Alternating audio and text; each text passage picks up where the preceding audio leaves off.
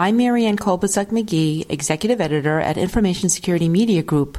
Today I'm speaking with privacy attorney Devin McGraw, who joined the Office of the Civil Rights in late June as Deputy Director of Health Information Privacy.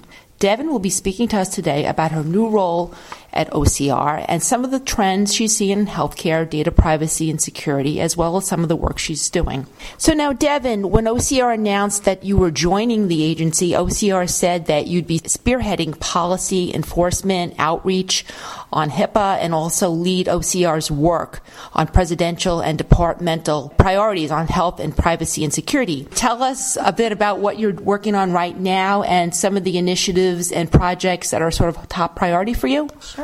I took this job on in June. June twenty-ninth was my first day. And so I really did step into the middle of a lot of ongoing work that had been, that the staff had been working on well before I got there. So enforcement, for example, our enforcement lead, Ileana Peters, works with our regions on enforcing on, on a number of investigations and cases, and those continue ongoing. On the policy side, we have, as I mentioned in my talk, we have a lot of guidance that we're trying to get out on a range of issues, you know, patient access being a big one, cloud guidance, mobile devices is another one.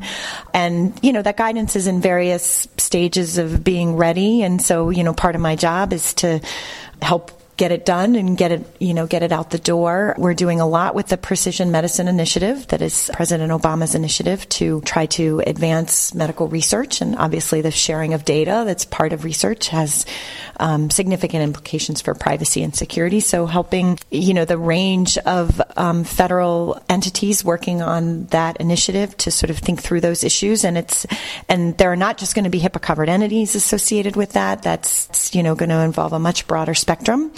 So while we have sort of the HIPAA rules that will apply to the covered entities in that space, how do you think through a framework that's going to apply to a much bigger ecosystem? And, and are there ways that we can make that initiative more responsive to individuals than maybe some other research initiatives, or maybe even beyond what is the baseline for what our rules require, but just as a matter of sort of good practice. So it's a lot. It's a big agenda, but um, lots of really exciting stuff. So now, how has your previous privacy and federal advisory work, especially like on the Tiger team, how has that helped you in getting settled at your role at O C R? And what sort of insights does it bring to the job that maybe other people might have not had the same sort of experience with doing?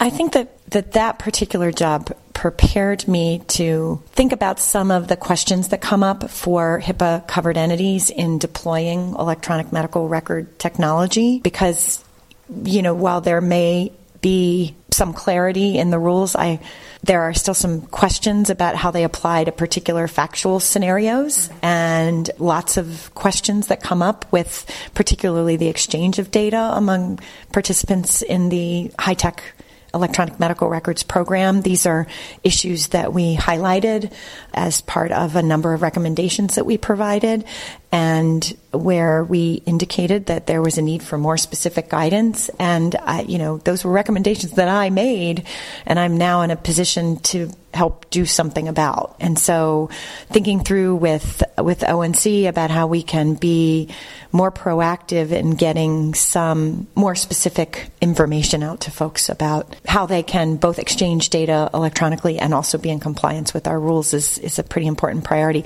I think it also helped me to sort of understand the perspective of, of the policymaker side, and the, the challenge to sort of getting things done and out the door, and the and the enormous amount of outreach and thinking that even has to be done within a federal infrastructure before, you know, major policy pronouncements can go out the door. I mean, that's it's there's a reason for it, but it's not without its challenges. What's the biggest challenge so far, would you say? So I think I think the biggest challenge is that I have great staff, but I have too few for the dream that I have for this office. And that became really clear to me almost from day one, or at least week one, or if not month one. And that requires an assessment of, okay, well, well what can we do? How do we, how can we be more strategic? What, what are the things that we need to prioritize versus what's the entire wish list? And, and I don't want things to ever come off of the wish list, but at the end of the day, I'm always going to be challenged to figure out how to be effective and efficient with less than I would like. And that's probably true for a lot of the covered entities that I and business associates that, that I regulate. So I, I feel their pain. I experience a bit of it myself. And that's probably the biggest challenge. So now, as you know, there's been a number of major hacking attacks on the healthcare sector this year.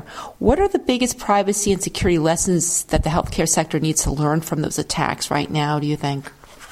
I think the biggest lesson is that healthcare data is not immune to hacking, and that, in fact, healthcare data is a target for hackers, that it is valuable to them. I get lots of questions from folks about why, and certainly you could sort of see value in identity theft and potential for fraud.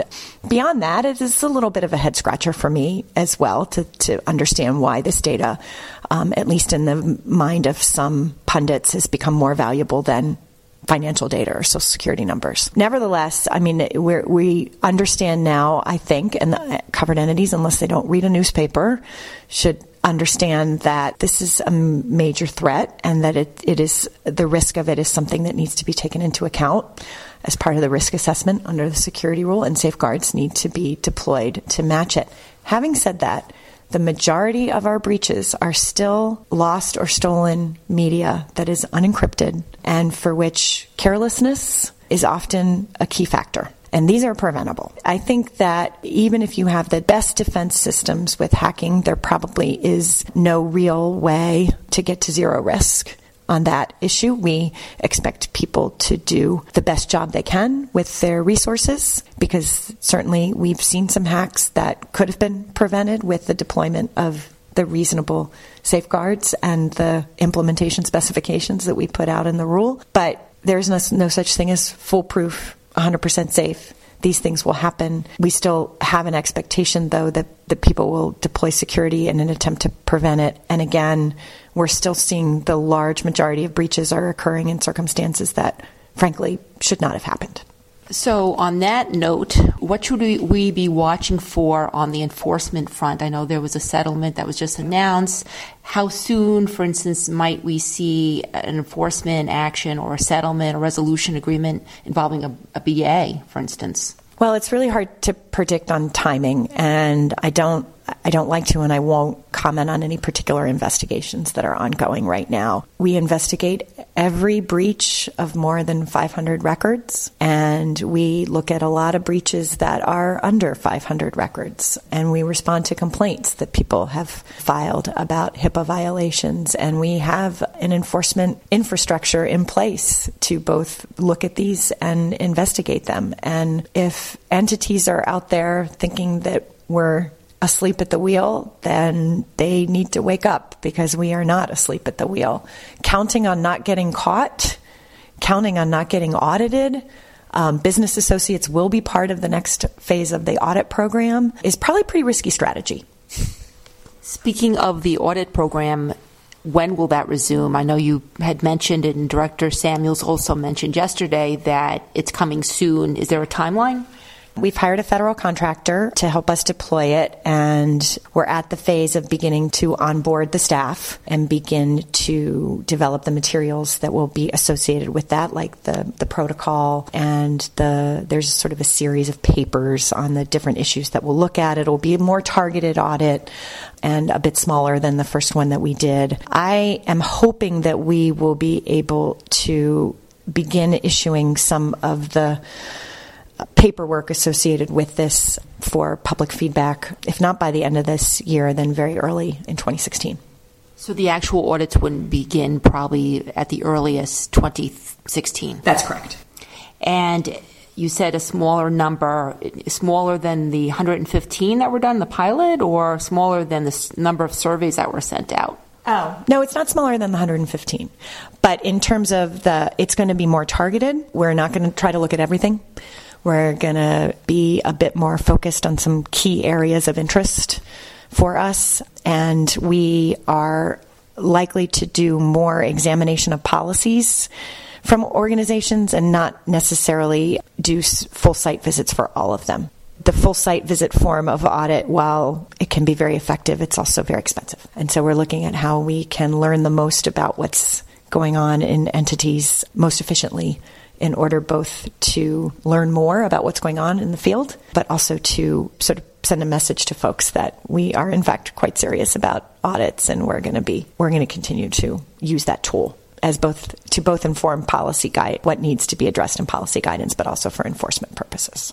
So now how will the audit work be split between O C R and the contractor? Will O C R people be doing the actual audits, and are the contractor yeah. support? We need contractor help to, to deploy this because our staff is so small, but how that's going to sort of be divided up between us and them. They will be us, essentially. Um, it, it's just really premature to, to say. H H S also has various rulemaking that's in the works.